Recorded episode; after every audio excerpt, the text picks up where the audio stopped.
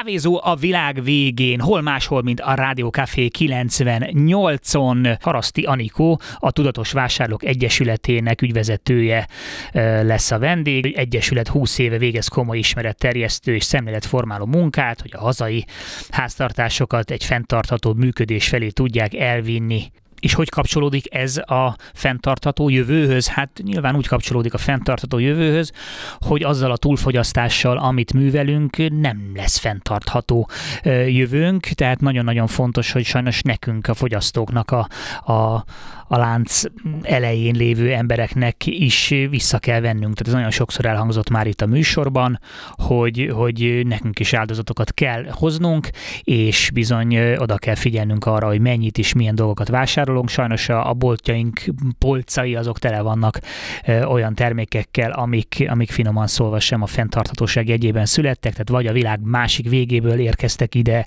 vagy ö, olyan ö, módon lettek előállítva, ami nagyon környezetromboló, vagy egy elképesztő 84 ezer réteg csomagolóanyagban vannak becsomagolva, és a tudatos vásárlóknak ez a szövetsége többek között azzal is foglalkozik, hogy megpróbálja figyelgetni ezeket a dolgokat, és megpróbálja a, a vállalatok figyelmét felhívni arra, hogy mondjuk esetleg mégsem pont úgy van az a kijelentés, amit mondjuk így a, a termékükről mondanak, időközönként együtt működnek az Európai Unióval is az új szabályozások tekintetében, tehát egy nagyon fontos munkát végeznek, és talán ami a legfontosabb, formálják a mi szemléletünket azzal kapcsolatban, hogy hogy mégiscsak mi az, ami elégséges, és mi az, ami ö, ö, már nem lenne szükséges, mégis költjük rá egyrészt a pénzünket, másrészt pedig a föld erőforrásait, mert ez a nagy kérdés nyilván a mai világban, hogy mi az, ami nekünk elégséges, ö, és jóval kevesebb igazából, mint amit mi szükségesnek gondolunk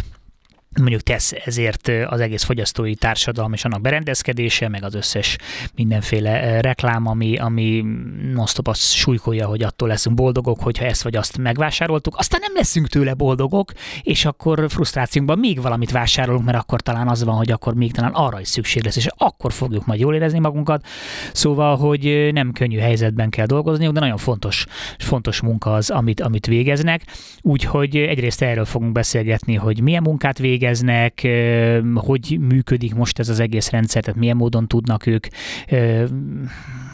hogy tudják felvenni a, a, a, a harcot esetleg a nagy cégekkel, ha egyáltalán harcolni akarnak, hogyan tudják az embereket tájékoztatni, tehát milyen eszközeik állnak a rendelkezésükre.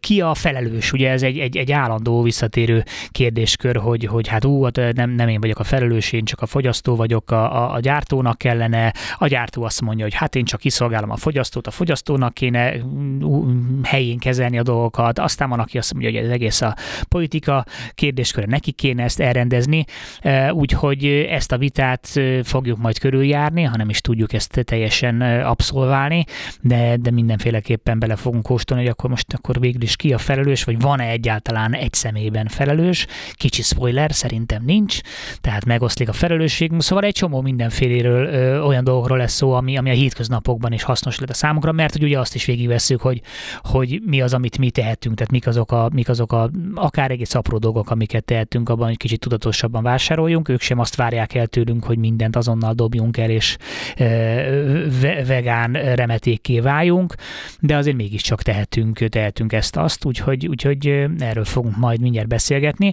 De mielőtt ebbe a beszélgetésbe bele csöppennénk, találtam két izgalmas és jó hírt, amit szívesen megosztanék veletek. Az egyik, az, az mindenféleképpen nagyon-nagyon jó és nagyon közel áll hozzám, ez arról szól ez a hír, mind a kettőt egyébként a rakéta.hu-n találtam, hogy egy fenntartható piacot hoztak létre Brüsszelben. Minden piac jó, ha fenntartható, és nem esik a fejünkre, de ez egy olyan piac, amely egy valamikori vágóhíd területén jött létre, tehát egyrészt maga az épület is már egy újrahasznosítás, de ami sokkal, sokkal izgalmasabb, hogy ez a Foodmet nevű piac, ez egy olyan piac, ami 40 üzlet, több mint 40 üzletnek ad otthont, és a tetőn kialakítottak egy rendes megújuló erőforrásokkal üzemel termelő, zöldségtermesztő területet, és nem is tudom, hogy, hogy, hogy fogalmazzam meg másként. A lényeg az, hogy a létesítmény, gyak, létesítményben gyakorlatilag semmi nem vész kárba, a tetőn lévő farmon nem csak az üzletek által előállított hőt használják fel, de az esővizet is felfogják. A növénytermesztés és hal tenyésztés 2018 óta zajlik az épület tetején, ahol évente több mint 200 ezer cserényi bazsalikomot és egyéb fűszer növényt termesztenek, illetve 20 tonna pisztrángot tenyésztenek az úgynevezett akvapóniai technikával, tehát ugye a, amit aztán felhasználnak, tehát a halakat egy tartályban termesztik, és aztán az ürülékükkel pedig a növényeket tápozzák, tehát egy teljes mértékben vegyszermentes megoldás, ugye felhasználja a hőt, az esővizet, szóval mindent felhasználnak ott helyben, és nem csak egyrésztről vegyszermentes friss árut állítanak elő, amit ott rögtön el tudnak adni, hanem azt is jelenti, hogy szinte nulla szállítási lenyomata van, mert ugye ez, ez, ez a másik probléma az élelmiszerrel, hogy néha a világ másik végéről jön, tehát minél közel közelebbről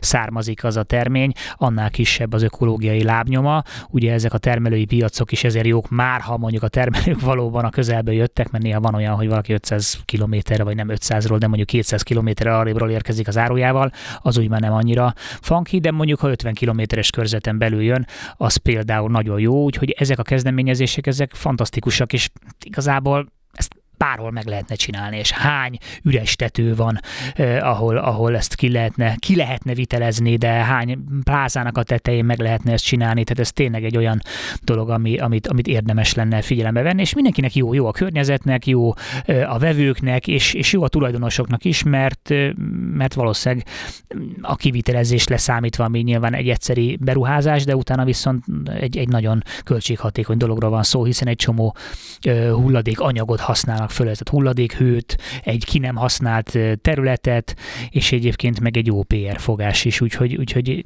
ilyeneket szeretnénk látni Magyarországon is. Aztán a másik hír, egy érdekesség, nem tudom, hogy a szupravezetésről hallottatok-e már, ugye ez az a, az a fizikai jelenség, amikor nagyon alacsony hőmérsékleten, nagyon magas nyomáson létrejön egy, egy olyan jelenség, ami, ami tulajdonképpen megszünteti, a, megszünteti az elektromos ellenállást, illetve a mágneses, mágneses eredménye is van. Igen, azt mondja, hogy tehát kizár, elvesztik elektromos ellenállásukat, valamint kizárják magukból a mágneses mezőt. Ezt úgy szokták mindig illusztrálni, hogy így lehet látni, hogy valami, nem tudom, folyékony nitrogénben, valami nagyon hideg közegben lebegtetnek egy ilyen kis pesgő tabletta-szerű valamit. Ez ugye egy szuper dolog lehetne, mert hogy ebben a, ebben a, a, a szupravezető közegben tulajdonképpen veszteség nélkül lehet áramot eljuttatni A-ból B-be.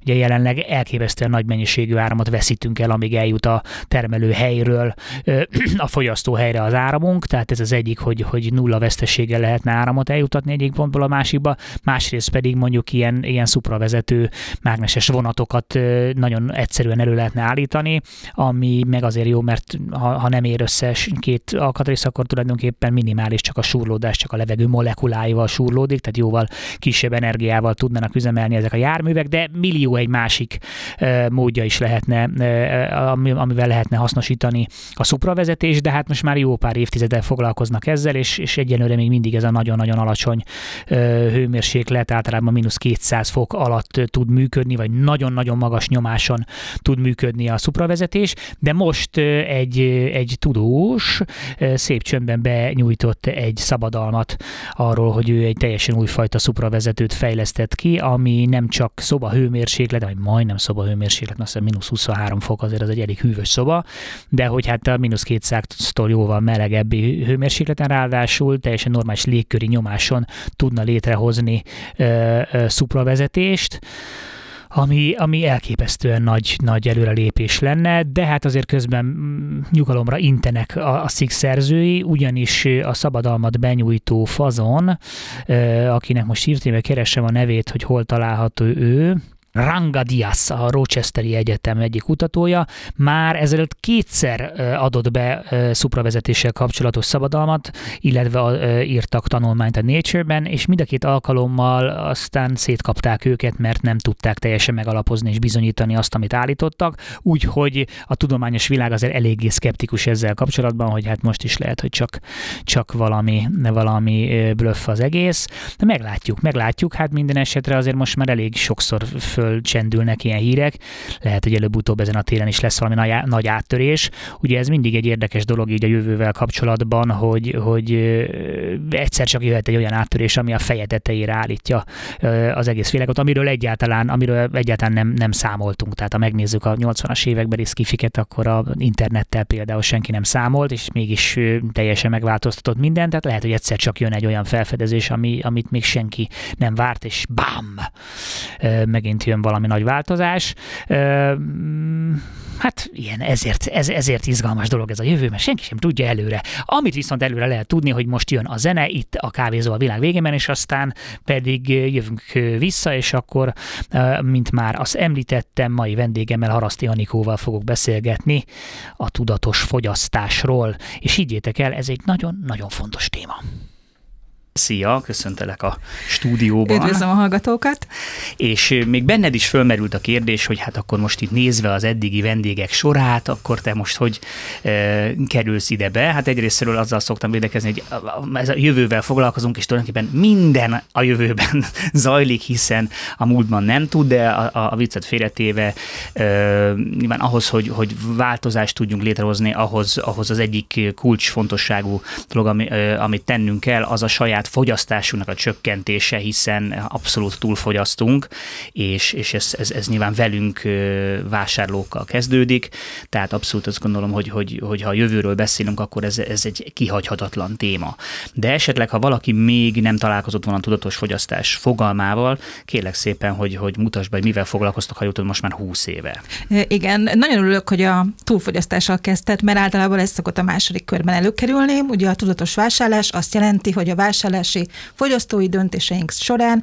Olyan szempontokra is figyelemmel vagyunk, amit túlmutat az ár-érték arányon, tehát egy termék környezeti tulajdonsága, hogyan állították elő, mennyi energia, mi lesz vele, hogyha hulladék lesz, de tekintettel vagyunk arra is, akik előállítják ezeket a termékeket, megfelelő bérezést kapnak, maga az élelmiszer vagy bármilyen ellátási lánc tisztességesen működik, tehát nagyon szerte ágazó az a téma, de az a lényeg, hogy az árérték alányon túl mi más szempontokat is szeretnénk figyelembe venni, és a forint forintunkat tulajdonképpen szavazunk egy-egy jobb megoldás mellett. Ugye ez kvázi egy ilyen alternatív fogyasztást, választjuk a biotermékeket, a környezetbarát termékeket, a felcét termékeket, de a másik nagy vonulat, amire kevés szó esik, és sokkal nehezebb megtenni az, hogy kevesebbet fogyasztunk. Tehát, hogy nem sokat ér, hogyha energiahatékony készüléket vásárolunk, hogyha abból meg többet fogunk, akkor az energiafogyasztásunk nő. Ugye, tulajdonképpen mi ezzel a két témával foglalkozunk, és kimondottan egyéni embereknek, tehát nem cégeknek, nem kormányzati szereplőkkel dolgozunk, foglalkozunk kimondottan, hanem az egyéni felelősségről beszélünk, és segítünk azoknak, akik szeretnének változtatni. Na, az egy nagyon fontos téma, majd az egyéni felelősség, és erre, erre térjünk vissza, hiszen azért ez, ez a labda, ez mindig pattog ide-oda, kvázi három szereplő között, de majd, majd erről egy kicsit később. Egy picit, ha visszapörgethetünk, mint mondtam, 20 éve foglalkoztok ezzel, azért az, az már azért elég hosszú idő. Hogy indult ez nektek, és, és, és mi az, amit mondjuk már a 20 év alatt, amire a legbüszkébbek vagytok, amit el tudtatok érni? Húha, ez nagyon nehéz kérdés. Ahol indultunk, az az a helyzet volt, ahol már a környezetvédelmi mozgalom Magyarországon erős volt, tehát nagyon sok környezeti ügyről már szó volt, és egy-egy környezeti szervezet már pedzegette azt, hogy az egyéneknek is van felelőssége. Korábban a kampányok azok elsősorban cégeket, vagy vállalatokat, vagy, vagy kormányzati szereplőket céloztak, de már voltak olyan kezdeményezések, amikor arról beszéltünk, hogy mi, mi nem vagyunk tehetetlenek ebben az ügyben, mi is tehetünk valamit, illetve megvan a magunk felelőssége, és akkor a, a két közgázos hölgy alapította az Egyesületet 2002-ben, hogy ők kimondottan csak ezzel szeretnének foglalkozni. Ez egy kicsit ugye a fogyasztás, fogyasztóvédelem, illetve a környezetvédelem határán van, mi nem vagyunk klasszikus fogyasztói szervezet, de nem is vagyunk klasszikus környezeti szervezet. Lehet hozzánk fordulni természetesen természetesen levált cipőt, talpas kérdésekkel is, de ez a, ez a kisebb része a munkánknak. Mi inkább arról szeretnénk beszélni, hogy mi mit tehetünk, mint egyéni vásárló. Nagyon nehéz megmondani, hogy mi mit értünk el egyedileg, mert azt gondolom, hogy mi is része voltunk egy fősodornak, ami nagyon-nagyon erősödött Magyarországon. Egyrészt ugye a 2010-es évek végén nagyon előre kapott az úgynevezett helyi termékmozgalom, tehát ez a nagyon sok helyi termékpiac jött létre, tehát ez az a, amiben mi is részt vettünk, mi is szerveztünk ilyeneket, mi is szerveztünk hasonló fesztiválokat, ez a, ez a ez a mozgalom nagyon megerősödött. Azt mondom, hogy mi egyek voltunk ebben.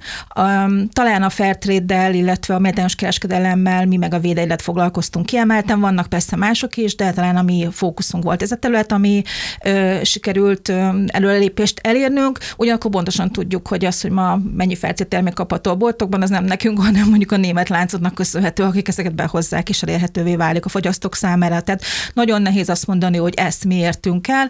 Talán még kiemel kiemelném azt, hogy ö, mi azokban érünk egy kisebb eredményeket vagy sikereket, amikor ilyen tévhiteket igyekszünk megcáfolni. Tehát mondjuk egy környezetvédelmi, környezetbarát minősített mosószer az kevésbé hatékony, mint a, a társai. Mi ezekkel látjuk azt, hogy elérjük a fogyasztókat, vásárlókat, hogy végre ezt valaki megnézte, kimondta, ugye ezek nem olcsó mulatságok.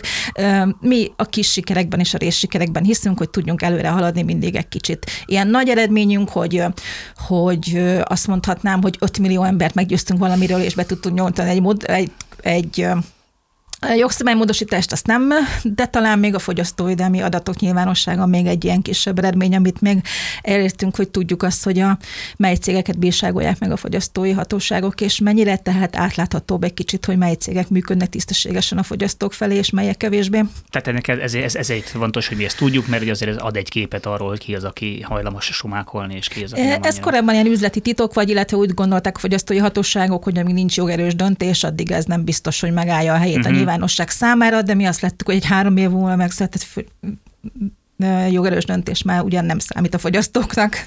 Hát igen, igen, igen, igen. Jó, hát gondolom eleve egyáltalán elindítani egy ilyen, egy ilyen tudatosítást, az egy óriási nagy munka, és egy óriási nagy eredmény, hogy egyáltalán ma már az átlag ember is remélhetőleg valamelyes tudja, hogy mi, mi, mi, mi a tudatos fogyasztás, meg esetleg mi az a fair trade. Tehát gondolom a 2000-es évek elején, amikor ebbe belevágtatok, akkor ez még kis hazánkban azért nagyon nem így volt. Nem, már természetesen 2002-2004 környékén ez egy, mint a témát kellett bevezetnünk, hogy ez van, hogy ez fontos, hogy nem vagyunk, nem vagyunk tehetetlenek ebben az egész kérdésben, és megvan a magunk szerepe. Tehát, hogy az a, még inkább a szemléletformálásról szól, mi így szoktuk hívni, hogy akkor még online oldalt indítottunk, sajtóközleményeket adtunk ki, kampányokat csináltunk ki, mentünk rendezvényekre standolni, tehát ez a típusú találkozzanak a, a, a magánemberek ezzel az üzenettel, meg ezzel a lehetőséggel, és olyan 2010 környékén kezdtünk el afele fordulni, hogy most már nagyon sokan foglalkoznak ezzel a témával, majdnem minden médiumnak van zöld rovata, vagy valamilyen típusú, tehát hogy nem biztos, hogy nekünk ezzel kell versenyeznünk, vagy ezt kell nyomnunk, hanem mi inkább azt mondjuk, hogy azokkal foglalkozunk, akik már tudatosabbak, érdeklődnek, de elakadnak ebben a folyamatban, hogy mit is tehetnének. Nagyon alábecsüljük annak a jelentőségét, hogyha én már szeretnék változni, és meg is tudok változni, és ezt hosszú távon meg is tudom tartani. Ez egy sokkal komplikáltabb pszichológiai folyamat, gondoljunk csak például a dohányreklám, dohány ellenes reklámokra, hogyha csak annyi lenne, hogy kipakátoljuk az országot, akkor hirtelen mindenki leszokna a dohányzásra, pontosan tudjuk, hogy ez nem így van. Nagyon nehéz változni, nagyon nehéz magatartást változtatni, legyen szó akár egészségről, sportról, de ugyanúgy a környezetvédelemről, a környezetbarát életmódról is, tehát mi ebben próbálunk segíteni olyan projekteket indítani, például a kis tanulói csoportok, az ökokörprogramunk az ilyen, ahol hozzá hasonló emberekkel találkozhat, aki változni szeretne, és megbeszélheti a sikereit, a kudarcait, és ötleteket kaphat, hogy hogyan sikerülhet változtatni és változni, és eredményeket elérni, kimutatható eredményeket elérni. Hát igen, ti nagyon-nagyon szembeszélbe kell, hogy dolgozzatok, ráadásul egy orkán erejű szembeszélbe, mert hogy hát az egész fogyasztói társadalmunk az erre épül, hihetetlen nagy kampányok vannak arra, hogy minket fogyasztásra buzdítsanak, ami a legbelső pszichológiai ingereinket tweakeli, tehát hogy nektek tulajdonképpen ezzel kell nyilván egy jóval-jóval kisebb erőforrásból dolgozni, tehát hogy azért ez, ez, ez nem egyszerű. Említetted ezeket a fogyasztói köröket, hogy éritek el a, a, a, a kedves civileket, akik már odáig legalább eljutottak, hogy talán valamit kellene csinálni? Hát mint mindenki más a social médián keresztül, vagy az interneten keresztül, vagy a sajtóközleményeken keresztül azért szeret minket a média más most. Itt, itt vagyok, de rendszeresen szereplünk ugye rádióműsorokban, a sajtóközleményeket szereti, van média együttműködésünk is különböző portálokkal, tehát igyekszünk folyamatosan kifele kommunikálni próbálunk olyan rendezvényeket is csinálni, ahol személyesen lehet velünk találkozni. Például februárban volt az úgynevezett családi napunk, ami a közösségi mezőgazdaságról szólt, és ugye bárki, aki érdekel az élelmiszer, a zöld élelmiszer iránt, az ott tudott velünk személyesen is találkozni, és megismerni a projektjeinket, programjainkat, Üm, illetve hát a, az ökokörünk is úgy működik egy picit, hogy ez a fajta, most a piramis az rossz szó, de ez a fajta multiplikátor hatás, hogy mi kiképzünk, vagy felkészítünk 20-30 embert, aki utána saját baráti körében tarthat ilyen foglalkozások csoportokat, tehát, hogy nem is feltétlenül velünk vannak mindenki kapcsolatban, hanem azokkal, akikkel mi együtt dolgozunk. Öm, lehetne persze, tehát ez mindig egy kicsit olyan kérdés, hogy a személyes brandünk, hogy hozzánk kapcsolódjanak, minket ismerjenek, de mi azért azt érezzük, hogy inkább az ügye fontos, tehát néha nem is tudják a szereplők, hogy a Tudatos Válság Egyesülete projektjében vesznek részt, hm. mert hogy nem, nem ez a fontos, hanem az, hogy ők inkább ezt a támogatás segítséget megkapják, még ha áttételesen is. Az árnyak között tevékenykedtek. Ez azért, mert azért látszódik, ha megnézik alaposan, azért be tudják azonosítani, hogy a munkafüzeten ott a nevünk, meg ott vannak azok az oldalak, amiket mi ajánlunk, de hogy nem feltétlenül ez az egyetlen szempont, hogy mindenki csak velünk legyen kapcsolatban. Még támogatjuk azokat a akár influencereket, youtubereket, és akik ezzel a témával foglalkoznak. Ha ők fel felkarolják a zero waste-et, csinálják. Tehát most az, hogy a vegán és a zero waste mozgalom, az főleg a hazai influencer gárdának futott fel, és bármennyire is foglalkoztunk mi, vagy akár a Humusz Egyesület, vagy Humusz Szövetség, bocsánat, ezzel a témával, és nem mi robbantottuk be, hanem ők, mi ennek örülünk, akkor mi, amikor mi nyomjuk azokat a témákat, amik még kevésbé érdeklő az embereket, vagy csak nagyon szűk réteget érdekel. Igen, hát egyszerűen ez, ez, igen, ez a szituáció, magam is egy, gyűlölöm ezt a szót, egy influencer vagyok, de hát igen, ez van, így hívják, ez, ez, ez, ez erre rezonálnak most per pillanat az emberek, nyilván akkor nektek is ezt, ezt föl kell használni, mint egy eszköz. Nekünk kihívás is, mert azt látjuk, hogy ezek a témák azért tudnak rajtuk keresztül ilyen sikeresek lenni, mert egy személyes példát mutatnak, követést, a, egy magánember, én inkább azokat a szervőket hívom influencernek, akik magánszemélyként tudják ezt a témát prezentálni, megosztják a sikereiket, a kudarcaikat, a tipjeiket látják az emberek videón, hogy azt hogy csinálják, tehát hogy élhetőbbé válik, kipróbálhatóvá, nem valami messzeségből valaki valami szakértőanyagot publikál. Mi nagyon igyekszünk szakértőanyagokból dolgozni és meríteni, de ezt a fajta lefordítani a hétköznapi nyelvre, az egy nagyon trükkös dolog. Mi most küzdünk azzal, hogy mi egy szervezet vagyunk, nincs is igazán kiemelt arcunk, nálunk is négy-öt ember nyilatkozik azokban a témákban, ahol a legjobban ért, de nincs egy felépített média személyiségünk, már pedig azt látjuk, hogy az arcok most sokkal fontosabbak és sokkal vonzóbbak az emberek számára, úgyhogy mi inkább őket támogatjuk, anyagokkal, kérdéseikre való válaszokkal, vagy azoknak a vizsgálatnak az elvégzésével, amik ők nem tudnának megtenni, és menjenek és figyék hírét ennek az ügynek. Persze, mi is szeretnénk, ha minket is követnének mint többen, de hogy az ügy maga azt kívánja, hogy ezt annál jobban minél többen foglalkoznak vele. Hát meg ez egy folyamat, tehát lehet, Igen. hogy valaki éppen egy influencer poszt miatt kezd erre felfigyelni, és aztán lehet, hogy még jobban, egy kicsit jobban bele akarja ásni magát, elindul ezen az úton, és, és aztán megtalál titeket is. Igen, tehát hogy az influencerkedésnek az egy nagyon fontos rész, hogy igen, le, le, leszűkítjük az információ mm. mennyiséget. Ti, mint intézmény nyilván nagyon sokkal több mindent akartok elmondani, sokkal kötöttebb, hogy mit mondhattok.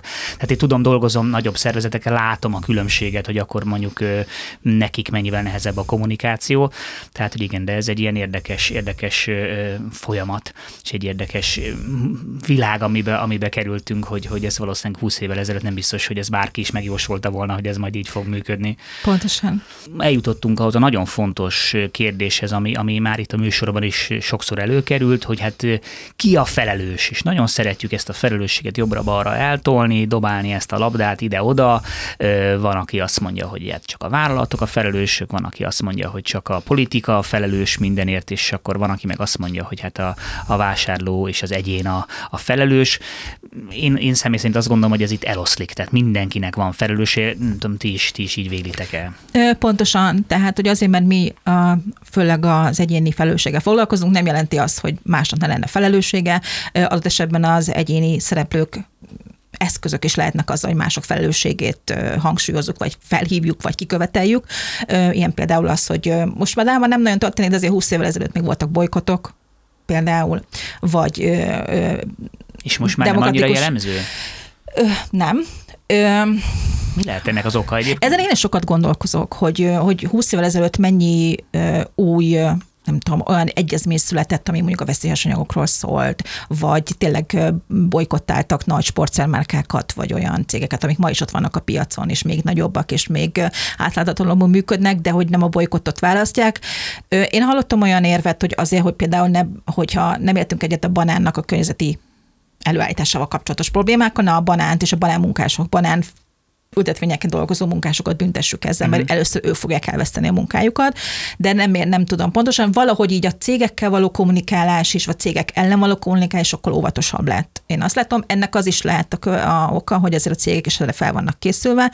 Van olyan, hogy, hogy egy civil szervezetet elhalmoznak jogi ügyekkel, még ha nem is nyerik meg hosszú távon, de azok az erőforrásokat lekötik, vagy óvatosabbak lesznek. Tehát nem tudom, pontosan mi is ki- kicsit óvatosabbak vagyunk, de pont a zöld állításokkal kapcsolatban, a zöld marketinggel kapcsolatos problémák miatt most nagyon gondolkozunk abban, hogy kicsit erősebben fogunk fogalmazni, tehát nem csak generál, hogy milyen állítások vannak, és ezt nem szeretnénk, hanem adott esetben cégeket is felhívni arra, hogy milyen gyakorlatokat tud, tartunk aggasztónak. Nekünk, mint civil szervezet azért megvan az az előnyünk, hogy nekünk nem a hatóság szerepét kell betölteni, tehát mondhatjuk azt, hogy értjük, hogy ez most jogszerű, de nem tartjuk etikusnak, felelősnek, vagy a követőinknek nem javasoljuk, hogy ezt ezeket válasszák.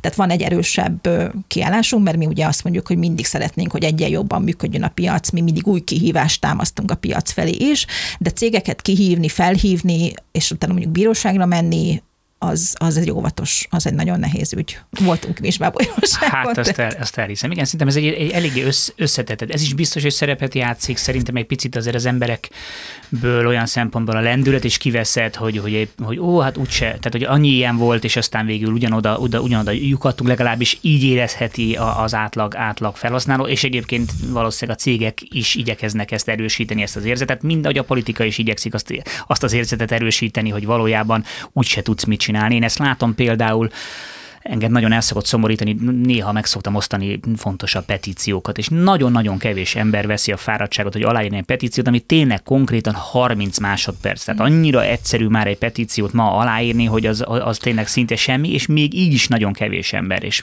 és azt mondom, hogy oké, okay, még ha nem úgy gondolod, hogy ez nem fog eredményt elérni, vagy nem valószínű, akkor is annyira kevés erőfeszítés, hogy legalább ennyit tegye meg, de, de, még, de még ez se. Tehát, hogy még se. Tehát az emberek egy picit elveszítették talán a, a hitüket abban, hogy valamit tudunk elérni. Egyrészt, másrészt azt is látom, hogy nagyon sok ilyen kezdeményezés van, tehát petícióban, Mhm. bocsánat, de Dunát lehet rekeszteni. Ö, Nagyon nehéz az utalkövetés, hogy mi is volt a hatás annak a petíciónak, nagyon kevés szervezetnek sikerül láthatóvá tenni. Azért vannak ebben Magyarországon a Greenpeace kimondottan jó ebben a témában, ők erre nagyon-nagyon komoly munkát, meg jól megválasztott üzeneteket, amit utána tovább lehet vinni, választanak. Nem mindenkinek van erre kapacitása, ez sokkal nehezebb, mint hogy csak kiposztolok egy petíciót, és mindenki írja alá.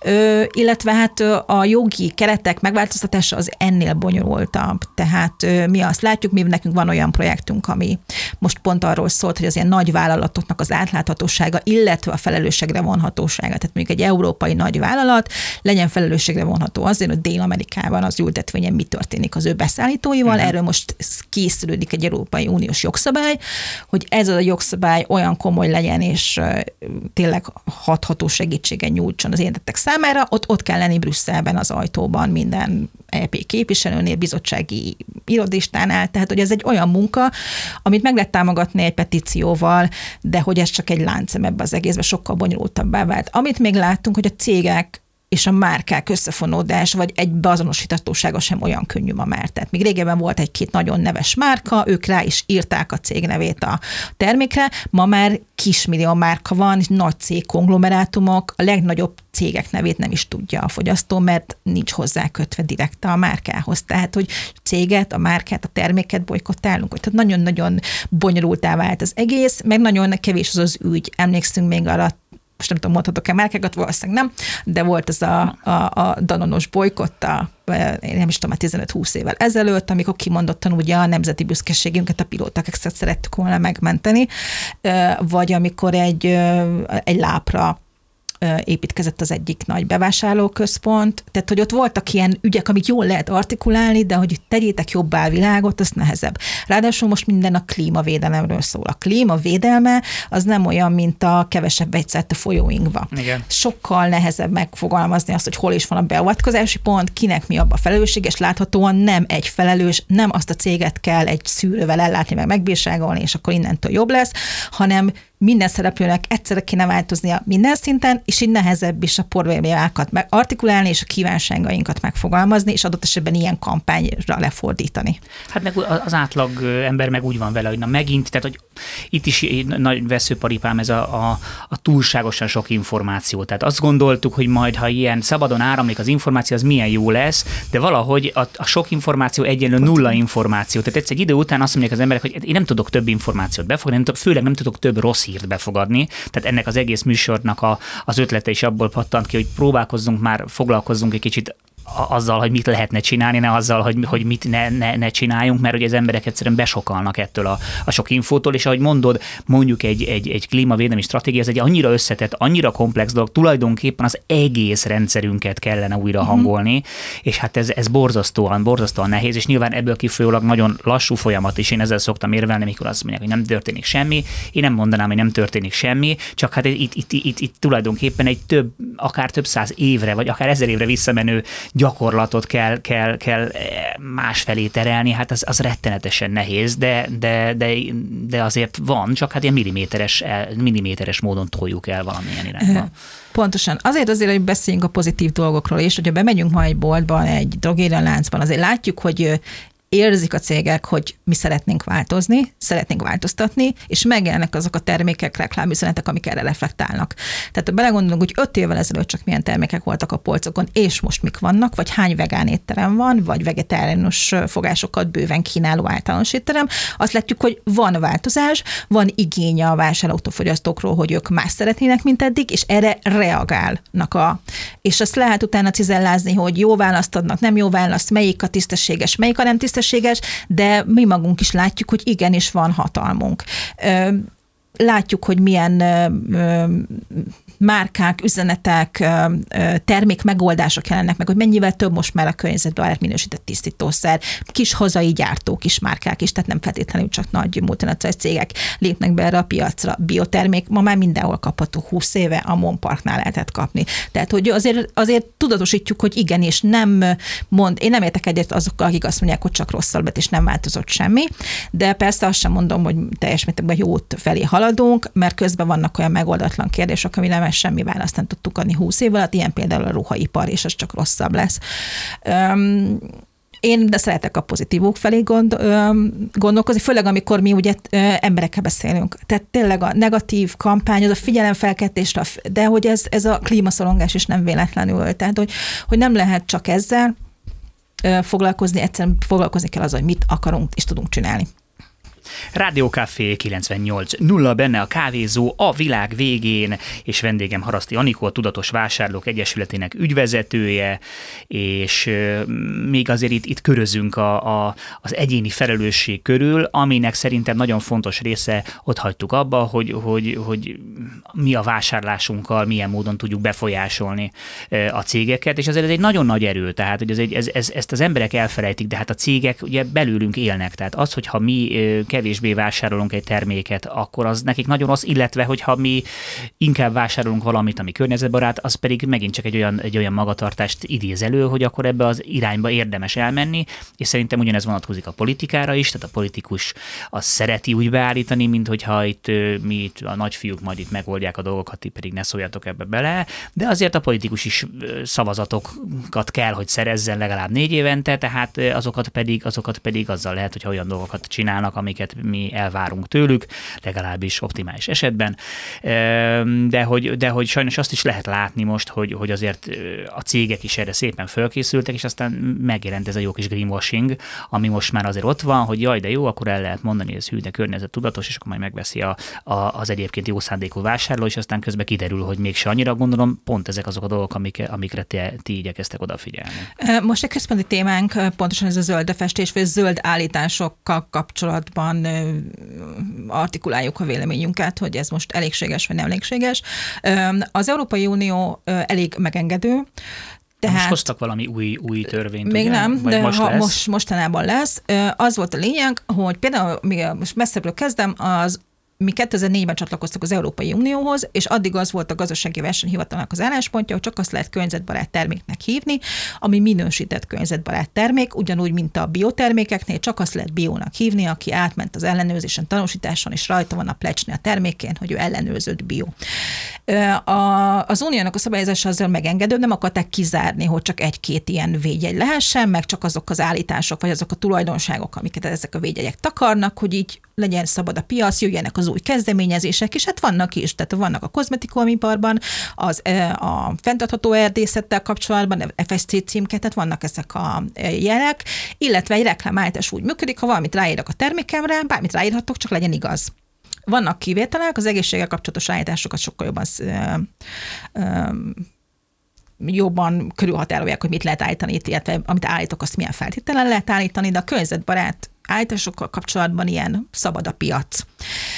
Illetve hát, hogyha majd megkérdezi egy felhagyasztóvédelmi hatóság, hogy mégis hogy gondoltad ezt, hogy mit gondolsz mögötte, akkor majd jó ellenőrizzük. Csak mi azt gondoljuk, hogy ez, ez nem elégséges a területen. Tehát ez nem az a téma, ami a fogyasztók mennek panaszkodni, hogy mégsem egy kiló liszt volt a termékemben, meg a másik liszt attól jobban följött a kenyér, tehát hogy ez nem az, amit soha, meg, soha nem fogom megtudni, hogy ez az, hogy még száz százalékban újra hasznosítható anyagból, ez, ez az egyik kedvencem. Igen, hát igen oké, aztán ma, azt nem mondjuk, hogy mi újra fogjuk haza, de ha valaki akarná, akkor éppenséggel és tudná. De... Itt van, hogy ezt érezzük, hogy adott esetben igaz maga a nyelvtanilag az állítás, de környezetileg nincs az a hatása, mint amit mi érzünk, hogy vagy az az érzet, amit egy átlagos fogyasztó ehhez kapcsol, és az Európai Unió kimondta a fogyasztói szervezetek nyomására, ő úgy is döntött, hogy ezeket a túl általános, ez natur, zöld, valahogy egy bolygó, ható, tehát hogy egy pár ilyen mentes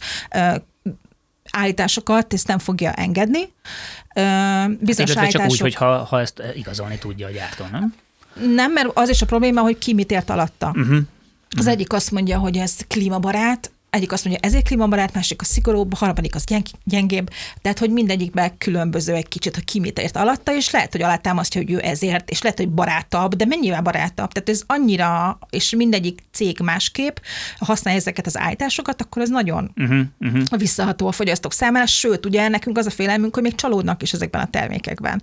Úgy érzik, hogy csak, a, csak az marketing miatt le akarják őket húzni, és ott esetben a megbízható. Drágább is Pontosan, a megbízhatóbb termékeket nem fogják választani, úgyhogy egyrészt mi támogatjuk ezt az jogszabályi kezdeményezést, hogy ezek kicsit szigorúbb legyenek, vannak állítások, amik be is vannak tiltani, remélhetőleg. Azt lehet tudni, hogy mondjuk mik ezek az állítások? Ezeket a nagyon általánosokat, például, amit mondtál példának is, ezt a újrahasznosíthatót. Igen, igen. Tehát, hogy ez ma már nem elég. És lehet, hogy egyébként tíz évezet elég volt, de ma már nem. Tehát ezek is ugye folyamatosan változnak. A minősített címkéknek az az előnye, hogy az két-három évente a kritériumrendszert fölülvizsgálják. Tehát ami eddig elégséges volt, a piacnál környezetbarátabb volt, az jövőre már nem lesz elégséges, hiszen mindenki azt hozza. Tehát hogy ezzel is folyamatosan haladni kell. Amiben sajnos nem értünk el nagy eredményt, ez a, ez a klímasemlegességgel kapcsolatos állítások. Uh-huh szerettük volna elérni azt. Ez, eleve, ez eleve egy ilyen teljesen megfogad. Mi az, hogy klímasemleges? Pontosan, Tehát, pontosan ez... nagyon sokféle megoldás van mögötte. A leggyakoribb ugye ez a kompenzációs megváltás, tehát fizetnek egy, egy cégnek, hogy ültessen fát bizonyos helyeken, és akkor az majd 20 év múlva benyeli a széndiokszidot.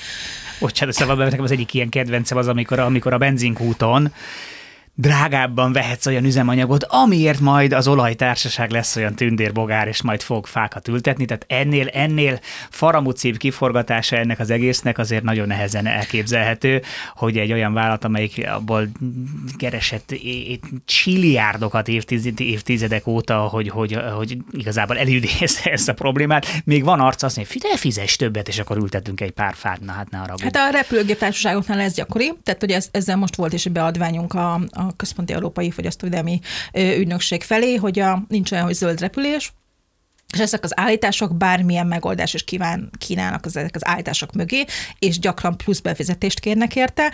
Igen. Az egyszerűen megtévesztő fogyasztók számára.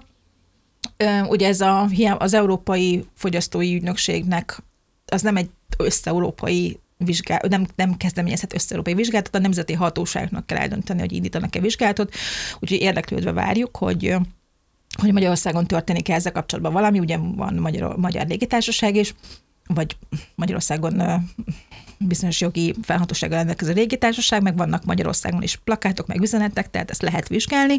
Igen, mert egyébként viszonylag nehéz a légitársaságokat tudtom már ugye ilyen szempontból nyakon csípni, mert ugye egy, egy, egy nemzetközi vállalatról van szó, tudom, X helyre bejegyezve, tehát hogy ilyen szempontból nehéz őket Nehéz, megfogni. ezt nem mondom, hogy, hogy ez könnyű meccs, meg könnyű menet, de hogy egyszer föl kell lépni valahogy, a hatóságnak ezt meg kell tudni oldani. Láttunk példát, hogy hatóságot, hatóságot fel tudnak lépni légitársaság ellen bizonyos kérdésekben, e, ezt is meg lehet vizsgálni, hogy van-e. Ugye az a, a projekt, amiben részt veszünk, az a Európai Fogyasztói Szövetséggel, az egy össze európai vizsgálatot nézett meg, tehát hogy pontosan magyar cég mennyire érintett ebben a kérdésben, az, az, az nem foglalja össze ez az anyag. Nekünk mi is láttuk, hogy van ilyen gyakorlat, ami, ami adott esetben. De hát ez a magyar fogyasztókat érintő kérdés, és sajnos ezt, ezt nemzeti szinten kell egyelőre, amíg nincs olyan össze-európai fogyasztói öm, szervezet, mint mondjuk az Egyesült Államokban, annó a Volkswagen ügyet, azt úgy tudták kirobbantani, és nálunk ez ugye azért nem tud akkora bírsággal járó ügy lenni, mert a Nemzeti Fogyasztói Hatóságnak kellett volna eljárni. Bocsánat, lehet, hogy egy kicsit elkalandozom már a kérdésben, de hogy itt az Európai Unióban minden 26 országnak fel kéne lépni egy kérdésbe, hogy össze-európai hatást legyen. Ez nem egyszerű, és ezért próbálják ezekkel a rendeletekkel inkább elejét venni. Most úgy néz ki, hogy ez a klímasemleges védjegy, úgy unblock nem lesz betiltva, hanem vagy alá kell tudni támasztani részletesen, vagy pedig ennek a, a kompenzát, külön ki kell jelölni, hogy ezt a kompenzációs megoldást választják, uh-huh. mert a mhm. fogyasztók nem is mindig tudják, hogy mitől klímasemleges. Azért, mert zöld technológiáról beszélünk, zöld üzemanyagról beszélünk, kibocsátás csökkentésről, vagy azért, mert vettünk pár hektár erdőt valahol. Tehát, hogy ez nagyon kevés az információ a fogyasztóknak, és minden jobban behalszolják őket ebben, hogy itt egy QR kód, néz utána, itt kész elveszett. Hát az átlag, az átlag vásárló ezt nem fogja megcsinálni, nem. oda megy a polchoz, leemeli, és, és kész. Tehát, hogy ha, ha egyáltalán odáig eljut, én a saját példából is, hogy, hogy, hogy, hogy, hogy nagyon sokszor arra sincs időm, hogy megnézem, hogy a tojás, amit veszek, az mondjuk ne, mm. ne ketreces legyen, bár igyekszem minél jobb minősítésű, de ott is hát néha egyszer még arra sincs az ember, csak leemeli. Hát egy ilyen, egy ilyen rendkívül bonyolult dologba belemenni, arról is beszélve, hogy például egyébként a faültetés és kompenzációnál arról is lehet hallani nagyon sokszor, azt mondják, hogy ó, hát ültetünk fát, de amiben igazából ültetik a fát, az, a fa, az, az, egy, az egy fakitermeléses rendszer, tehát azért ültetik a fát, hogy majd három év múlva kivágják és elégessék, tehát hogy nagyon-nagyon-nagyon komplex. Nagyon-nagyon komplex, és itt, itt ezzel érzékeltetni akartam, hogy mi fogyasztók ugye azt tudjuk tenni, hogy választjuk a közepelt termékeket, de a hatóságnak figyelni kell arra, hogy ezek a céges válaszok, ezek megfelelőek-e, nem sértik el a fogyasztók védelmét. Tehát ez egy aszimmetrikus helyzet a cég meg a, a fogyasztók között, nem véletlenül létezik ez a rendszer, hogy fogyasztók védelme, és ha két cég ütközik össze egy ilyen kérdésben, az a bíróságra megy, mi meg a békéltető testülethez. Tehát, hogy ennek megvan a helye, megvan a helye a fogyasztóknak, vigyázni kell az állami szerveknek, meg, illetve hát a végrehajtó hatóságoknak, hogy ez, ez megfelelően is működjön. A cégeknek meg ott van a tisztességes marketing, illetve az innováció, amit ebbe beletesznek. Hogy, mert mi azt is érezzük, hogy a tisztességtelen kommunikáció meg az innovációtól veszi el ugye a teret, uh-huh. mert mhm. ha meg lehet valamit oldani PR ügynökséggel, az más, mint hogyha most millió, milliárdokat fektetünk zöld üzemanyag fejlesztésbe. Tehát, hogy, hogy itt egyik szereplő nélkül se fog működni, de mindenki mindenkinek megvan a szerepe ebbe a hogy visszatérjünk egy kicsit a, a mi saját szerepünk és a pozitív dolgokra, hogy nem mindig a, a, a, a netes dolgokról beszéljünk. Mi a háztatásunkra szoktuk lefordítani, hogy mi az a négy terület, amivel igazából lehet foglalkozni. Ami legkézenfekvőbb, és amit mindenki nagyon könnyen meg tud csinálni, ez az élelmiszer, az étellel való foglalkozást. Tehát, hogy ha, ha csak egy vacsorát kiváltunk azzal, hogy nem húst fogyasztunk, másokat tettünk a klímaváltozásnak a, a csökkentése érdekében. Nekem ma van húshagyó napom, én minden hétfő, tehát, húshagyó hétfő, tehát igen. igen. Ami mindig kevésnek érzek, de legalább egy, egy aprócska lépés. Pontosan, tehát nem, a, nem azt kérjük mi sem mindenkitől, sőt, nálunk a stábnak a fele nem is vegetáriánus, nem is vegán, tehát nem azt kérjük, hogy holnaptól akkor vegán életmódot kell követni, vagy nyers növényi alapú étkezést, hanem hogy figyeljünk arra, hogy ne nőjön, és lehetőleg csökkenjen a húsfogyasztás, mert most jelen pillanatban azt tenni, hogy nő. Tehát ilyen gazdasági válság helyzetben csökken, de egyébként nem, ez, nem, ez sosem megoldás, hogyha valaki azért nem tehát hogyha csak azért fogja valaki vissza a fogyasztását, mert éppen nem teheti meg, mert ha megteheti, akkor meg úgyis vissza fogja pörgetni. Ja, egyébként döbbenetes mennyiségű húst teszünk meg. Én, én ezt a, ezt a hétfői napot szoktam, egyébként meg a 40 napos bőtöt szoktam tartani, hogy akkor az legalább akkor ennyiben, és ilyenkor látom, hogy, hogy szinte alig-alig, tehát Magyarországon alig lehet olyan ételt venni, vagy édesség, vagy, vagy pedig hús van benne. Tehát, hogy egyébként ami, ami ezen kívül van, az, az, az tényleg nagyon komoly kutató munkát eredményez, és tényleg teljesen abszurd, hogy ennyi húst teszünk, mert ha visszatekintünk mondjuk az őseinkre, akár 50-60 évre nem kell nagyon messzire, mm. hát egyszerűen nem, nem, nem, nem ettek ennyi húst, tehát egy, egy, egy paraszt, amelyik mondjuk állatot tartott, hát az nem ment ki minden egyes étkezésnél, és vágott le egy csirkét, hogy legyen, le, legyen elég hús. Most pedig gyakorlatilag ezt csináljuk, hát mindenhez eszük, ez mindenhez valahol valamilyen állatot föl kellett nevelni, meg kellett ölni, föl kell dolgozni, tehát hogy az emberek igazából, hogy ennyire eltávolodott tőlük ez a dolog, ezért nagyon jók az olyan kezdeményezések is, hogy akkor jó, hát akkor menj ki egy tanyára, nézd meg, hogy ez hogy működik, hogy azért ez nem egy gyárban készül, ezek, ezek hát itt sajnos hát, de egy gyárban készül, igen, de hogy, hogy, hogy mégis élőlényekről van szó. Szóval, hogy ez ennek, és ugye ennek milyen borzasztóan nagy ára van. Tehát ez a másik, amit az emberek nem látnak, és szoktam is vitázni erről, hogy nem feltétlenül, mert azon is lehet vitatkozni, hogy egészséges vagy nem egészséges a húsfogyasztás, de összességében azon nem lehet elvitatni, hogy a hús előállítása borzasztóan nagy terheléssel jár a, a környezetre. Hát a karbonkibocsátásnak a 16%-át az állat tenyésztés, illetve az állattenyésztés támogató mezőgazdaság okozza. Kevesen tudják, de amikor arról beszélünk, hogy Dél-Afrikában, meg, meg Dél-Amerikában írtják az esőerdőt, meg az őserdőt, meg a természetes területeket, az nem azért történik, mert ott szegény emberek maniókát szeretnének maguknak termeszteni, hanem az európai és észak-amerikai fogyasztók számára szóját, kávét, banánt, tehát hogy minket szolgálnak ki ezek a területek és a húsfogyasztás borzasztóan nő, főleg a marha húsfogyasztás. Ugye Magyarországon a marha húsfogyasztás azért nem volt olyan magas, inkább mi a szányosban és a disznóban, főleg az ár miatt, de azért most már megvan az a réteg, aki egyre minőségibbnek tartja a marhahúst, és ezért ennek nő a lábnyoma Magyarországra vetítve is, és a tejfogyasztás, ami nálunk viszonylag magas, annak is nagyon magas az ökolábnyoma, talán azt hiszem a csirké a legkisebb, de hát ez valószínűleg ennek a gyáriasított kiskertecesek borzadájának köszönhető.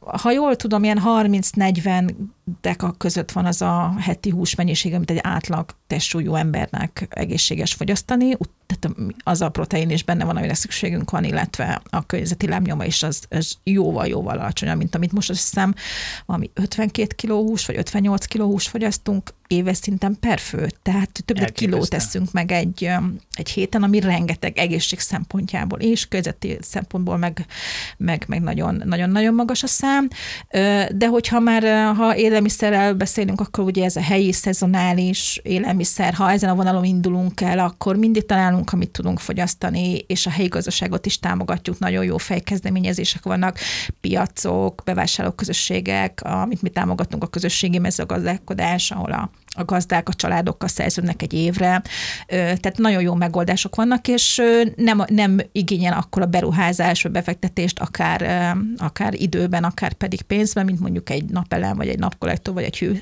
hőszivattyú. Ugye, most de biztos valami rossz technikai szót mondtam. A másik, mindig, a ház... mindig, mindig van, minden, mindig van. A, a háztartásnak ugye nagyon nagy része a klíma szempontjából az az energia, a fűtés Magyarországon, de azért a, a, az elektromos áramfogyasztásunk is nagyon-nagyon magas. Személyes élményem volt, nekem a, az elmúlt három évben megkétszerződött az energiafogyasztásom, és nem értettem, hogy mi történt. Kiderült, hogy vettünk az egyik gyereknek egy számítógépet, egy jó bika motort, a másik megkapott egy játékkonzolt, és az így kilőtte az energiafogyasztásunkat. Tökre látszik, amikor egyik el van tiltva attól, hogy éppen játszhasson, akkor így vissza. Tehát, hogy olyan készülékeket használunk, lapos tévék, stb., amik, amik borzasztó energia pazarlóak, és nem is vagyunk tudatában. És ráadásul nagyon sokszor non-stop mennek, tehát igen, ki igen, őket. Igen, úgyhogy nem is vagy, érdemes figyelni az áramszámlákat, most attól függetlenül, hogy most mi van az árampiacon, ö, vannak az a fogyasztási szint, ami nem egészséges, mert egyszerűen nagyon nagy lesz a klímalábnyomunk, és látjuk, hogy ez geopolitikai. Tehát ez, ez most aztán mindent látunk abban, hogy milyen következménye van, hogy én a háztartásomban milyen gépet használok. Akkor a harmadik nagyon nagy terület ez a mobilitás. Klasszik téma a repülés, van az a társadalmi réteg ma már Magyarországon, aki nem csak egyszer, hanem adott esetben évente többször is repül, és nem feltétlenül munka, hanem magáncéllal. Ennek borzasztó magas az ökölábnyoma ugye itt sem mindegy, hogy akkor mi történik a repüléspiacon, illetve mi történik a vonat közlekedéssel, hogy egyszerűen nincsen alternatívája ma már egy 1000-1200 kilométeres utazásnak olyan kényelmetlenségekkel, meg olyan árakkal jár, amivel igen, már ez, nem versenyképes a, igen, a repülővel. Ez, ez, az érdekes, hogy igen, hogy a vonat, a, a, a, ha szerintem nagyon sok mindenki választaná akkor, hogyha, hogyha legalább nagyjából egy árban lenne, de három-négyszer annyira lehet vonattal eljutni valahová, mint repülővel, hát akkor így azért nagyon nehéz Ez már ugye infrastruktúra beruházás politika, a repülés az nincs teljesen kifizetve, annak a környezeti kára, a, a vasút az meg, mint a túl lenne bonyolítva, és még jobban ki lenne fizetve, tehát hogy itt, itt, itt a politikusok, illetve a szakemberek fogják megtalálni a Ez itt nagyon nehéz nekünk. Mi azt tehetjük meg, hogy amikor lehet. Tehát például nálunk az Egyesületnél azért megvan az, hogy 8-10 órás vonatutakat azt be kell tudni vállalni. Tehát azért Krakóban ne repüljünk már. Tehát, hogy azért az, de a Brüsszel az már sorsra szoktunk húzni meg, az már egyéni elköteleződés, hogyha valakinek Brüsszelbe kell mennie, az vállalja a 24 órás vonatutat, a kétszer lekésett csatlakozásra, stb. Szóval ez, ez nagyon nehéz kérdés egyéni szinten, hogy ezt hogyan tudjuk megoldani, mert a rendszer nem szolgál minket ki, de közben a mobilitásnak ott van az autóhasználat, nem is olyan régen hallottam, hogy az elmúlt tíz évben 1 millióról 1 millió 300 ezerre nőtt a Budapest és hát Pest megyei autó használat, és az azt jelenti, hogy a lakosság az csak 10%-kal nőtt, tehát azt jelenti, hogy a családoknál már nem egy, hanem két, vagy esetben három autó is megjelenhet. Ezt sem az utak nem bírják, sem a környezet, sem a lég szennyezettség, tehát, és sem a klíma. Illetve azt látjuk még, hogy ami nagyon megerősödött, hogy a, nem feltétlenül csak munkába, meg iskolába járnak a autóval, hanem a szórakozás, a hobbik, azok autóhoz kötöttek. Tehát olyan hobbi van, amivel be kell az autóba is el kell menni. Tehát, hogy ezen tudunk nagyon-nagyon sokat megfogni a klímakibocsátásokat, ha, ha okosan gondoljuk ebben mondjuk a szabadidős tevékenységeinket. Nekem az egyik kedvencem, amikor valaki, és hazudnék azt mondani, hogy velem sem for, nem fordult elő még soha, de azért ezt igyekeztem csökkenteni, a pilisből mondjuk beül, beül a kocsiba, és bemegy, bejön Budapestre, Margit szigetre futni. Tehát, hogy ezek, ezek, ezek, ezek azért nagyon, igen, nagyon, nagyon erős példák. Meg szerintem azért Magyarországon ez a tömegközlekedéshez való viszony, ez nagyon torz, tehát, hogy még mindig az van, hogy hát én nem fogok, hát én nem fogok fölülni a gusztustól a 4-es, 6-osra, tehát hogy ez még mindig megvan, és pont erről vitatkoztam valakivel, ugye itt az egész budapesti leszabályozás, bringasávok, stb. Ugye ez egy nagyon megosztó téma, és hogy itt az emberek azért nem fognak, tehát önszántukból nem fognak átülni a legtöbb legtöbb ember bicikli, persze nem van, aki hmm. igen, mert van, aki nagyon szeret, a tömegekről beszélek, és hogy ez minden városban ezen az van, hogy egy idő után ki kell szorítani az autósokat, mert hiába növelik az infrastruktúrát, az nem javítani, hanem egyre több igen. autót fog behozni. Tehát ezt mutatja az összes kimutatás, hogy nem lehet, tehát ez fölösleges, mert csak egyre több és több és több autó lesz. Tehát egyszerűen az a megoldás, hogy ki kell szorítani szépen lassan, az pedig nyilván fáj, ez fáj, ez, ez, ez sajnos ezzel jár, tehát ezt nem lehet máshogy megoldani. Vannak azért jó kezdeményezések, tehát én a Dunakanyarban lakom a Váci oldalon, és ott azért Vácról, vagy Vác fölül bejönni Budapestre vonattal sokkal gyorsabb, sokkal kényelmesebb. Vörösváról is. Tehát én egyszerűen eszemben nem jut autóba ülve bejönne a belvárosba, még ugye nekem éjszakra jövök, még ide is talán bejöttem volna, de egyszerűen a városhatár ugyanannyi, mint a nyugati. Persze, hát én, én, is mindig, ha ülök, én, én, én is Vörösváról jövök, Vörösvár, én Pilisszánton lakom, tehát egy picit kell jöjjek a kocsival, a kocsit lerakom az állomáson, fölülök a vonatra, és itt vagyok egy pár perc alatt, és nézem a, a tényleg a sok hülyét, aki asszalódik a tízes úton, miközben én nyugodtan elolvasok egy pár e-mailt, vagy egy cikket, leszállok a, vagy a nyugatinál, vagy Újpest városközpontnál, fölülök két metró megállóra, és tényleg nem kell parkolódíjat fizetnem, nem. Tehát, hogy így igazából tényleg annyira egyszerű, csak tényleg egy csomó embernél ez, ez, ez nem, ez nem, nem, nem kattant át. De hát, Erről szól egyébként a státuszszimbólum, illetve a fogyasztási trendnek, amiben nagyon nehezen, pszichológia nagyon nehezen tudjuk magukat kivonni. Tehát az, hogy most már mindenkinek kell, hogy legyen okostelefonja, tehát, hogy ez egyszer nem csak arról van szó, hogy így tudom megoldani az életemet könnyebben, hanem egyszer kiesek abból a szociokulturális közegbe, amiben én komfortosan éreztem magam korábban, hogyha azokat a mintákat nem követem. Hogyha én nem megyek el Barcelonában nyaralni, akkor én leszek az, aki nem tud hozzászólni a beszélgetéshez. Ezeknek, ezeknek nem szabad alábecsülnünk. Hát nagyon nem. A hatását is nem is szabad kárhoztatni az embereket azért, mert ezeknek meg szeretnek felelni, így működünk biológiailag. Igen, igen, és nem is az, hogy mobiltelefonod nincsen, hanem hogy a legújabb mobiltelefonod. Tehát ha már egy két-három évvel ezelőtti modell, akkor az már, akkor már egy csomó ember, akinek erre, erre szeme van, az már, az már úgy, úgy, úgy, úgy, úgy látja. És, és, és hazudik magának az az ember, aki azt gondolja, hogy, hogy hazudik magának az az ember, aki esetleg azt gondolja, hogy ő ez alól ki tudja vonni magát. Tehát, hogy ez, ez, ez nem, tehát ez, ez mindenki, pont ez, amit az elején is mondtam, hogy annyira én dolgoztam a reklám szakmában egy pár évig, úgyhogy, úgyhogy így belülről is láttam, hogy ez azért a legjobb szakemberek dolgoznak azon, hogy az embereknek ezeket a kis belső rezdüléseit jól tudják megpengetni, és észre sem veszed, de, de, de, de hat rád. Az a reklám, amit 80 ezerszer láttál, mert amikor ott állsz a boltok polcainál, akkor azért mégis ahhoz a termékhez fogsz hát nyúlni. Nem vettem van ez a no-name terméktípus, hogy soha nem is hallottam róla. Igen, Tehát azért igen. le nem, nem veszem a polcról, igen. hiszen nem, nem hallottam róla máshonnan. Ezért adjuk fontosnak azt, hogy olyan emberekkel is vegyük magunkat külön körben. Nem feltétlenül ők lesznek a családunk, vagy a legjobb barátaink, de hogyha nem érzezzük ebbe a témában egyedül magunkat, az nagyon-nagyon sokat segít. Ha nem mi vagyunk a csodabogarak a társaságban, hanem valakivel meg tudjuk osztani ezt a, ezt a, ezt a gondolatunkat, kérdésünket, és hát tényleg a jó példaragadós, minden példaragadós, tehát a, a vegán mozgalom nem lett volna ennyire erős, hogyha, hogyha nem azt látják fiatal lányok, hogy ebbe ez mennyire el tud terjedni az ő környezetükben, és, ez, és hogy a barátnője is tud ezt csatlakozni, vagy, vagy talál olyan embereket, akiktől ezt meg tudja kérdezni, vagy vannak olyan influencerek, akik ugyanezt csinálják, tehát hogy nem érzik magukat kitaszítva a társadalomból. Ö, nagyon kevés ember az, van is ennek egy ilyen, ilyen amújba modellnek hívják, hogy a, akik, a, akik az ilyen új típusú normákat követik, azok mindig is egy picit a társadalom szélén vannak. Mm. Nem mhm. érzik magukat diszkomfortosan, hogy a központi normától messze vannak. Szívesen követik az új innovációkat, újdonságokat, adott esetben még tesznek is érte, vagy többet fizetnek érte, és mindig lesznek olyanok, akik, akik meg tagadni fogják ezeket a normákat. Tehát mert akkor sem fogom azt csinálni, hogy a többi birka ezt csinálja, és de az emberek többsége viszont viszont így a norma körül szeret lenni, ott érzi magát komfortosan. Úgyhogy ez mindig ilyen, hogy akkor lesz a társadalom nagy része zöld beállítottságú, ha már egy, egy ilyen 20-25 százaléknyi ember ezt meg komolyan mondja, csinálja, mert akkor kezdik azt érezni, hogy már ők kimaradnak valamiből, lemaradnak valamiből, Igen.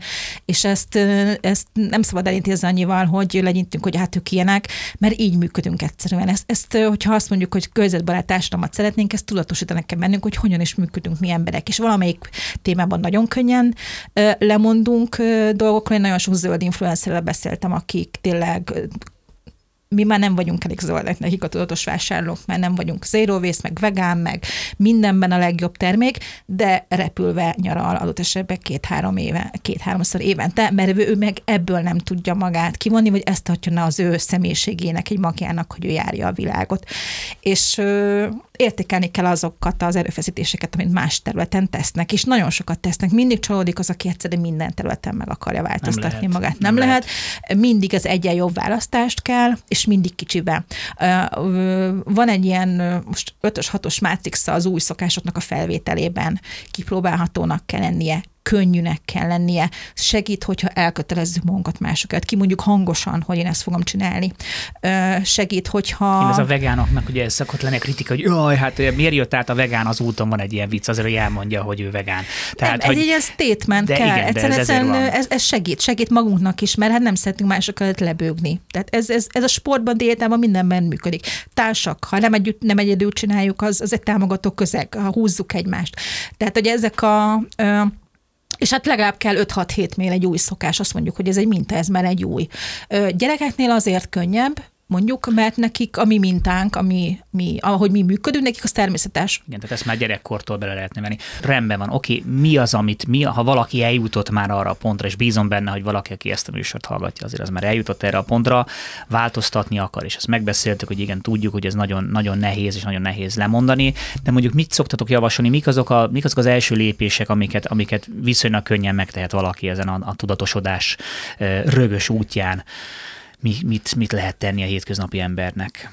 Ahogy korábban is említettem, az első az élelmiszer nagyon könnyű, nagyon nagy a választék, nagyon nagy a lehetőség, és ott is több területen tudunk mozogni. Szezonális élelmiszert fogyasztunk, kevesebb húst, húst fogyasztunk, több babot fogyasztunk, hüvelyeseket, ez egy nagyon jó megoldás. Metáljuk azokat a termelőket, vagy azokat a kez... is babot, az se. Oh, igen, hogyha van, van kertünk, mindenképpen érdemes belevágni, ha más nem a rekreációnak, a pszichénknek nagyon-nagyon sokat fog tenni. A másik terület, amit szoktunk és viszonylag könnyű megtenni, az a tisztítószerek, tehát a háztartásunknak a vegyi anyag felhasználásán, mind az egészségünk, mind a környezetünk érdekében sokat tehetünk. Mindenki megnézheti egy egyszerű játék, tegyük ki az asztalra az összes olyan vegyi anyagot, amit a háztartásunkban használunk, mosogatószer, tisztítószer, WC öblítő, mosószer, illatosítók, és ha ez tíznél több, akkor ott biztos, hogy van tere, hogy kevesebbet fogyasztunk, illetve ezek azok a termékek, amiket viszonylag olcsón, sőt van olyan termék, aminál olcsóbban tudunk környezetbarát megoldásokat szerezni, és tele van az internet tippekkel, jó tanácsokkal, hogy melyiket érdemes. Az Egyesületünknek a honlapján a tesztek.tudatosvásárló.hu például hatékonysági tesztek is vannak, hogy, hogy vajon a, annak mondjuk a vízkioldó képessége, vagy a, a mosási hatékonyság az megfelelő-e a mi családunk számára.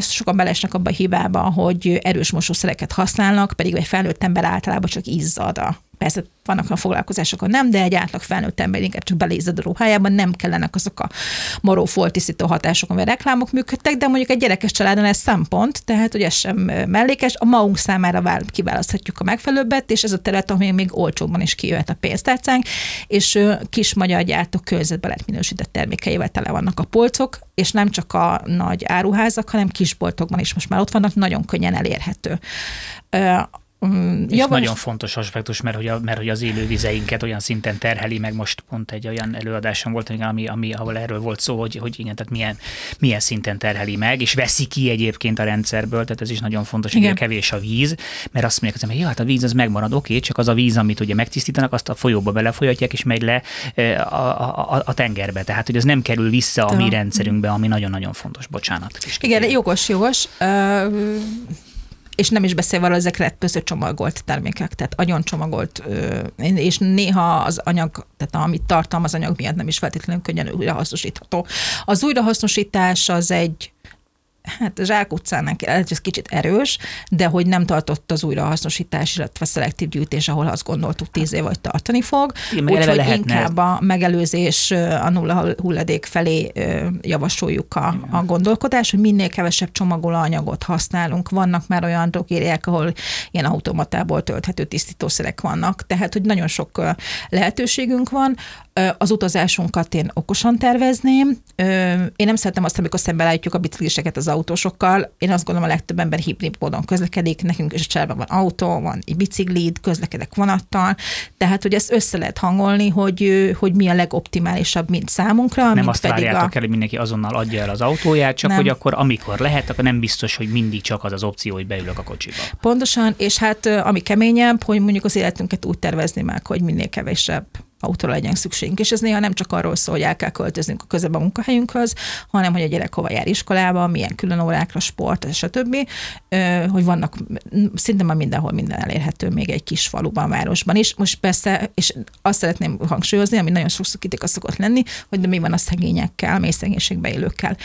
A mély szegénységben élés kapcsolatban is vannak komoly környezeti hatások, ugye jellemzően a fűtéssel kapcsolatban szokott ez felmerülni, de mi azért nem foglalkozunk ezzel, mert az ő ökológiai lábnyomuk messze-messze elmarad azzal, mint egy középosztálybeli magyar él. Szerintem nem azzal kell kezdeni, hogy az ők, ők fogyasztási mintáikat piszkáljuk, hanem először tegyünk mi, és utána tudunk nekik segíteni. Az a fűtés kérdés, az pedig egy szociális kérdés, az, az nem, a, nem az egyéni tudatosságnak a, a szintjeit. Tehát, hogy mi mindig azokkal, a, tehát amit mi üzenünk, az annak szól, aki kompetensen a saját háztatásával rendelkezni tud, megvannak az erőforrásai, a tudása, a hozzáférése aki tud fogyasztani. Tehát van, van, rá, van rá forrása. Igen, hát azt hiszem, hogy ugye az, hogy is tudom, Magyarország másfél, má, egy év alatt má, egy másfél bolygónyi erőforrást használ föl, de például az amerikaiaknál négy és fél, vagy valami ilyesmi, tehát olyan, olyan, olyan szintű a, a, a, a túlfogyasztás, és olyan szintű a terhelés. Hogy Ö, pontosan azért a, a magyar átlagfogyasztás az messze-messze a, a, a, a felett van, mint a, a világ 80 a tehát mi még Benne itt a, a topban, az igen. európai végeken is azért, azért nagyon kényelmesen élünk, és hogy csak a saját fogyasztásunkra belegondolunk a szüleink fogyasztásához képest. Tehát a, nekem a, a szüleim most viszonylag jó módban élnek, nem gazdagok, de nagyon kényelmes legyen, nyugat-európai kényelmes életet élnek, hozzájuk képest én szegény vagyok de sokkal magasabb az életszínvonalam, mint az ővék volt 20 évvel ezelőtt, vagy 20 évvel ezelőtt, amikor még velük éltem. Tehát, hogy egyszerűen annyit változott az, hogy mi az, hogy szegény vagyok, mi az, hogy, mi az, hogy gazdag vagyok, mi az, hogy kényelmes, és mi az a elég. Tehát, hogy ez nagyon-nagyon fontos, hogy azt kéne tudnunk látni, hogy mi az, ami elég nekünk, mi a elég az egészségünknek, a kényelmünknek, az időnknek, és ez nagyon nehéz felismerni. Talán az egészséggel kapcsolatban vagyok egyedül ilyen megengedőbb, hogy igen, az, az egy végtelen, hogy, hogy az, ha az orvos nem fejlődik, ott mennyi energiát fektetek bele, hogy ez én hozzáférjek, de egyébként, hogy hány autóm van, hány, mennyit utazom, tehát és elmúltam 40, annyi helyen jártam a világban, nem kell az évente háromszor járnom, hogy úgy érezzem, hogy jártam a világban.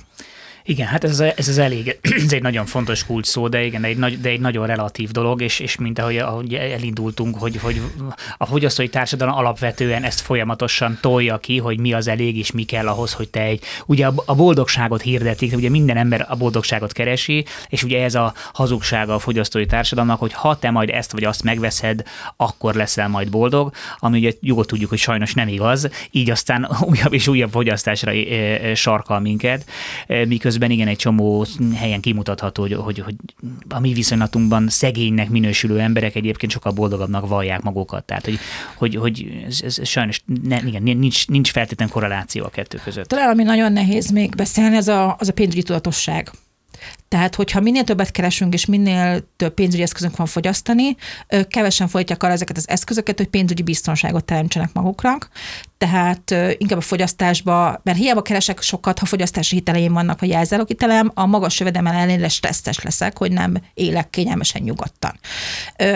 Aki ma Magyarországon fizetésemelés kap jelentős fizetésemelést, általában elinflálja az életszínvonalát, tehát drágább autót vásárol magának, vagy drágább nyaralásokra jár, drágább, nagyobb lakásba költözik, és ezt föntartani ugyanolyan stresszes lesz, mint a, mint a kevésbé drága életmódját. Mm-hmm. Tehát a boldogság itt nem egy bizonyos szintig javít a boldogságunkon ugye a pénz. Hát nyilván a biztonság érzete, ha az embernek igen. van pénze, az nagyon fontos. De hogy egy bizonyos pont után, ha mi ezt nem teremtjük meg magunknak a rendelkezésre álló eszközökkel, már pedig elég alacsony szinten, meglepően alacsony szinten lehet már ezen dolgozni, ezért ugye nagyon sok podcast is foglalkozik ezzel a témával. Ha ezt nem tegyük meg magunknak, sose leszünk boldogok és elégedettek egy déli bábot kergetünk akkor. Én még egy dolgot a, a, hadd fűzzek egy kicsit korábbra vissza, ami nekem nagy veszőparipám, hogy ugye sokat beszéltünk arról, hogy a címkén mi látszik, hogyan, akkor a tudatos vásárlónyi megnézi, hogy nem lehetne azt valahogy egy olyan kezdeményezés hozni, hogy valami nagyon-nagyon egyszerű, jól látható jelrendszer legyen erre nézve. Tehát, hogy ne kelljen nem tudom mennyit, hanem, hanem hogy nem tudom, a piros háromszög azt jelzi, hogy ennek a terméknek nagyon magas a, az ökolábnyoma, a zöld kör az azt jelenti, és akkor ebben belevenni azt, hogy milyen messziről érkezett, hogy állították elő, ugye mennyi csomagolást tartalmaz, mi a, mondjuk mennyi időt lehet újrahasznosítani, hogy ennek egy egész köre van, tehát hogy ez valahogy, hogy egyszerűen ránézzen a vevő, és azt mondja, hogy oké, okay, látom, hogy ez egy ez, ez piros háromszög, és én legalább, nem tudom, sárga négyszögnél lejjebb nem megyek. Hát mi örülnénk, hogyha lenne egy ilyen hasonló jelzőlámpaszerű rendszer, ugye élelmiszereken ezek a Nutri-Score tápanyag értékeknél már jelennek meg ezek a fajta skálák, hogy a zöld a pirosba vagy a sárgába esik. Mi például a tudatos vásárló applikációnkkal a tisztítószerekre igyekszünk egy ilyet elkészíteni, de ezt ugye mit csináljuk? A saját szempontrendszerünk és, a, és ez, az, ez a, a ajánljuk terméket, nem ajánljuk, van ennél jobb választás, ez a mi saját szempontrendszerünk, és ez ezt joggal kritizálják cégek, hogy mit akarunk mi ezzel. De ez nagyon nagy munka, és rájöttünk, hogy nem is tudjuk tartani, ezt mondjuk élelmiszerekre már nem tudtuk megcsinálni azt hiszem Franciaországban van egy klímavédjegy, ami hasonlóan próbál működni, de mindig az a nehéz ebbe, hogy ha ezt most megcsináljuk a klímára, akkor mi van az egészséggel, például egy élelmiszernél. Tehát, hogy, hogy nagyon, ezt nagyon-nagyon sok rendszert összekombinálni, ez egy kihívás. Én nem mondom azt, hogy feladták, meg feladtuk. Igyekszünk ezzel az új szabályozással is e felé történni, hogy valami sokkal komplexebb állításokat lehessen a fogyasztók számára biztosítékként oda tenni. Mi egyelőre a, a az olyan címkéket támogatjuk, ami mögött tanúsítási rendszer van, és azok között is azokat, amik ilyen jogszabályi vagy ilyen jogi keretek között van megfogalmazva az ellenőrzés is, és a, a kritériumoknak a rendszere, mert ugye van nagyon sok ilyen, ilyen magánvédjegy, a, a fenntartató halászat, fenntartató erdőgazdálkodás, de hát, hogy minden rendszer annyit ér, mennyit be is tartatnak, és azért nagyon rossz hírek vannak sajnos ezekkel a védjegyekkel kapcsolatban. Én nem dobnám ki őket ezért a kukába, de hogy ez egy folyamatos presszúra, hogy ők is jól végezzék a dolgokat, úgyhogy mi az EU környezetbarát védjegyet, a magyar környezetbarát védjegyet mindenképpen keressék a polcokon, nagyon sok terméken ott vannak, a biotermékeleket, tényleg a, főleg a a saját márkás szupermarket termékeknél nagyon-nagyon sok van, és egyáltalán nem drágák. Uh-huh. Tehát... És ezt, ezeket gondolom a ti honlapotokon tudják researcholni az emberek? Igyekszünk, igen, ezekkel lépést tartani. Igen, igen. Mert én most így hirtelenjébe mondod, de nem fogalmam sincs, hogy néz ki mondjuk egy, egy, egy, egy, egy EU-s, mit mondta, EU... EU ökoléből. E, ez, egy, ez egy EU virágra, has, egy virágra hasonlító, ilyen, ilyen csillagokkal körbevett védjegy, uh-huh. tisztítószerekkel rengetegen lehet uh-huh. közben találkozni.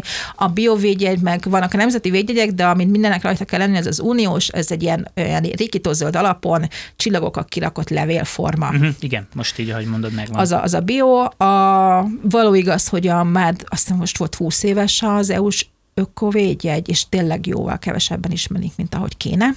És ez pontosan azért, mert a többi mint a zaj elfedi a többi védjegy. Amikor ezek a tag nev, semmit nem mondó grafikai jeleket odalakják egy ilyen védjegy mellé, egy átlagfogyasztói nem tudja megkülönböztetni, hogy ez most ez ér valamit, ez meg csak egy színezés. Igen, hát meg örül neki, tehát nyilván a legtöbb emberben ott van egy kis lelkiismert fordulás, de nagyon gyorsan mm. örül, tehát örül annak, hogy gyorsan föl tudja oldani. Ja, jó, ezen volt valami, ez biztos, ez biztos jobb, és akkor ezzel már letudta ezt a problémát, igen, szóval ez, ez egy nagyon nehéz kérdés. Ha, ha nem is akarjuk bolykotelni a cégeket, én mindenképpen javaslom, hogy azért majdnem minden cég most már online ügyfélszolgáltat működtet, ott vannak a social media csatornáik, oda lehet írni, kérdezni tőlük, követelni tőlük, hogy ezt szeretnénk, mert ha nekünk nem is válaszolnak, az átlagfogyasztónak szoktak válaszolni. Igen, és érdemes tényleg, tehát, hogy ne becsüljük alá a, a hatásunkat, hiszen oké, okay, igen, egy, egy, egy ember vagy te is, meg te is, meg te is, csak 8 milliárd ilyen egy ember van, és, és azért ez Nagyon sok más. pénzt költenek arra, hogy megtudják, hogy mit akarnak a fogyasztók, hogy ezek a közvéleménykutatások